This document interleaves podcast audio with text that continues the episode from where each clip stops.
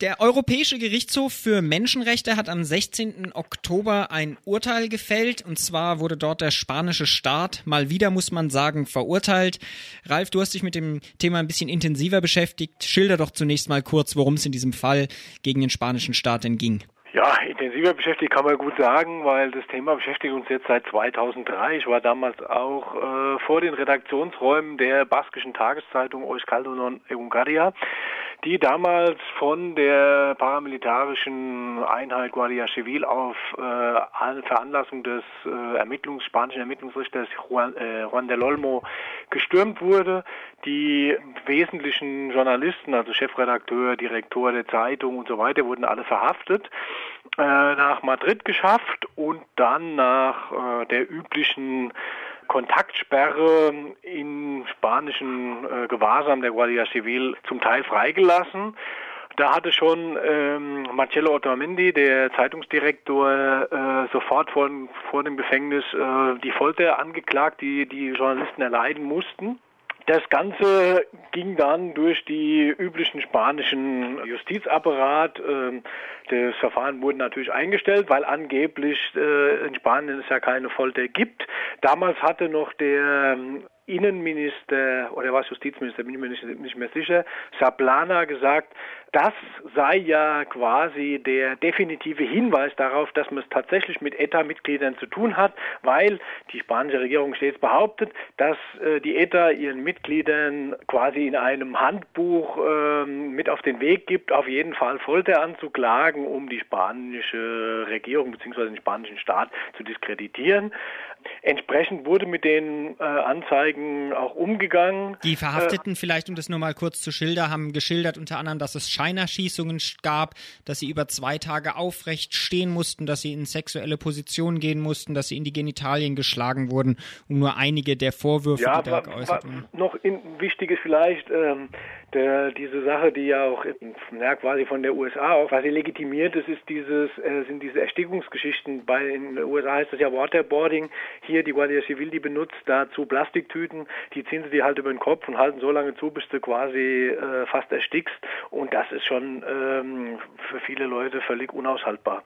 Entsprechend haben die sich dann auch äh, verhalten, also an, angesichts dieser Misshandlung äh, gab es da auch Geständnisse.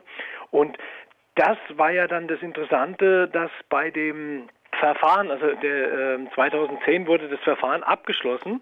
Ähm, die wurden alle freigesprochen. Ähm, das, der Nationale Gerichtshof in Spanien hat die Foltergeständnisse verworfen. Und das ist ja eigentlich der Punkt, an dem spätestens ähm, der Richter oder die, die Richter vor dem Nationalen Gerichtshof sagen müssen, naja, ähm, wenn wir die Geständnisse von Leuten verwerfen müssen, weil sie offensichtlich äh, misshandelt wurden, äh, dann müssten wir ja mindestens mal ähm, die entsprechenden Untersuchungen einleiten, wer die Folterer waren. Ne? Das passiert halt nicht in Spanien. Ähm, das Verfahren wurde schon vorher eingestellt. Ähm, entsprechend ist Marcello Otamendi, was ja dann ähm, nötig ist, dass man die, äh, den spanischen Gerichtsweg ausschöpft, ähm, hat er alle durch alle Instanzen geklagt, ist nichts passiert ist dann vor den Europäischen Menschengerichtshof gezogen und hat äh, letztendlich jetzt Recht bekommen. Der Gerichtshof hat ihm jetzt eine Entschädigung von 24.000 Euro zugesprochen. Spanien allerdings jetzt nicht explizit wegen der Folter verurteilt, sondern die Richter in Straßburg werfen den spanischen Behörden vor, dass sie die Anschuldigungen nicht gewissenhaft untersucht haben. Ja, eben, das ist ja genau äh, die Geschichte. Ähm, die Richter in Straßburg können ja Spanien jetzt nicht wegen Folter verurteilen, weil die Folter nicht untersucht wurde. Deswegen ähm, gibt es keine, gibt es die Beweise nicht. Und die einzigen, die die Beweise liefern könnten, wären die Untersuchung der spanischen ähm, Justizbehörden.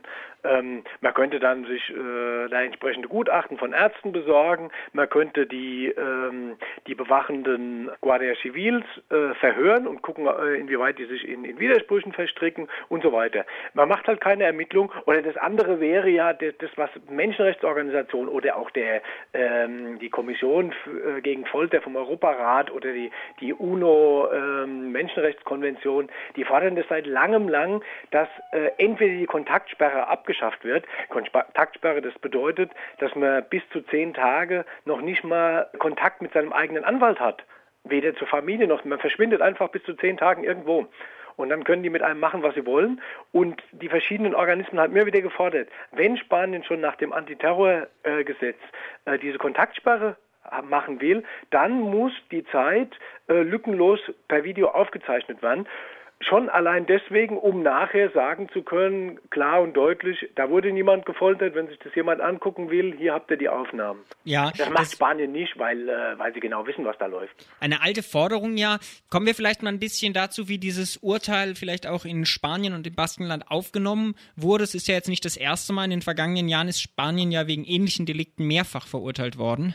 Gibt es da eine öffentliche Diskussion oder so? Also ich habe jetzt gerade mal die großen spanischen Tageszeitungen mir angeschaut ja, und war etwas überrascht, dass sie einfach, also weder El País noch El Mundo, Publico, ABC, es wird nicht berichtet. Ja, das ist ganz erstaunlich. Man kann dann in den Ta Zeitungen über ähm, irgendwelche äh, Verstöße gegen Menschenrechte sonst wo lesen, aber dass Spanien wegen Folter verurteilt wurde, steht in diesen Zeitungen nicht. Und das, ich meine, das ist unglaublich.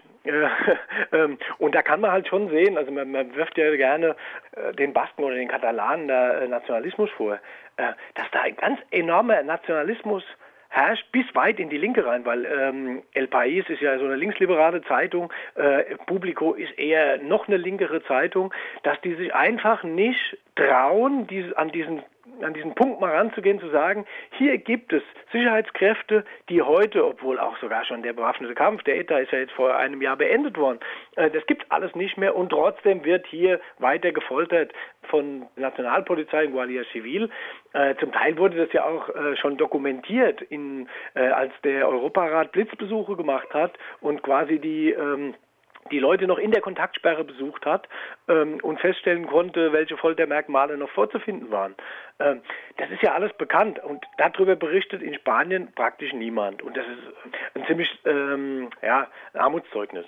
Wenn man da vielleicht jetzt gleich noch dran bleibt, Amnesty International hat jetzt gerade eine tiefergehende Untersuchung der Vorfälle bei den großen Demonstrationen am 25. September gefordert, wo es eben auch zu großen Übergriffen von Seiten der Polizei und Agent Provokateuren auch gab. Insgesamt scheint man ja aber in Spanien die Polizei immer wieder gerne frei walten zu lassen? Ich glaube, das ist so ein, so ein Demokratiedefizit, das aus den Vorkommnissen äh, oder aus den Nichtvorkommnissen nach dem Ende der Diktatur rührt. Ja. Ähm, man hat halt äh, 1975 mit dem Ende, mit dem Tod des Diktators quasi eine Amnestie ausgesprochen für alle Verbrechen, die unter Franco gelaufen sind.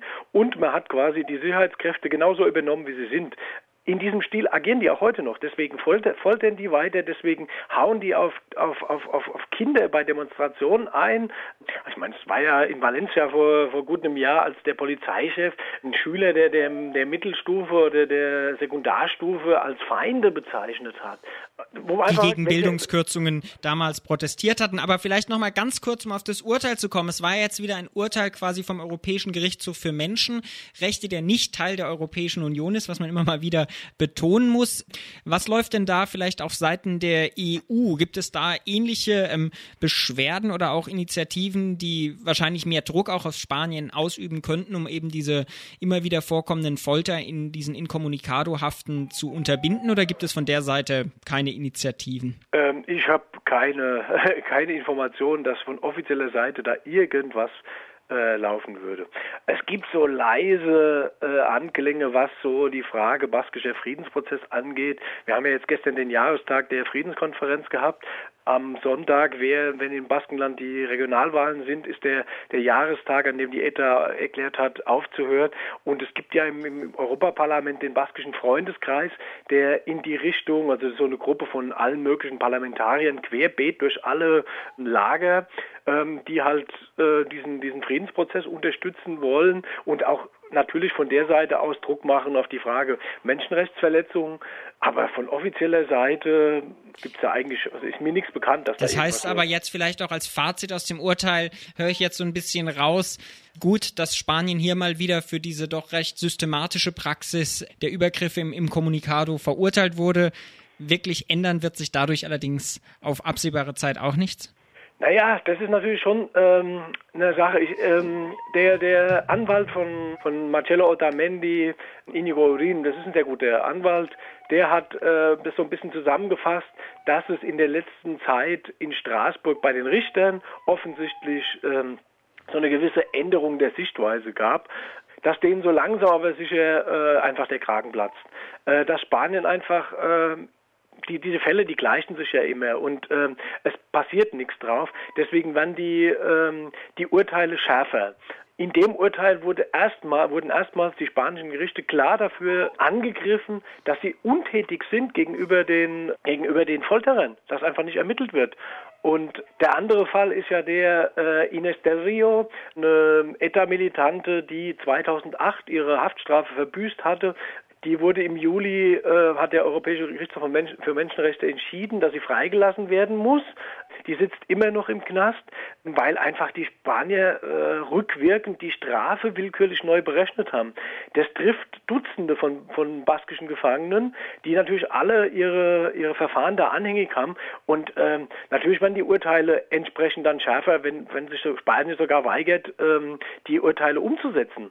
Im Fall von Marcello Otamendi sieht es wohl so aus, dass sie äh, die Strafe bezahlen wollen und auch keinen Widerspruch einlegen, äh, weil, weil sie offensichtlich nicht wollen, dass das Ding nochmal behandelt wird und es dann natürlich wieder nochmal in die Medien kommt, wenn, wenn schon nicht unbedingt national besonders stark, dann zumindest in, in Katalonien, im Baskenland oder auch international. Ralf Streck, dir erstmal wieder vielen Dank für deine aktuellen Einschätzungen und Berichte hier zu diesem Thema. Und wenn es dann neue und aktuelle Urteile gibt, werden wir uns mit Sicherheit wieder bei dir melden.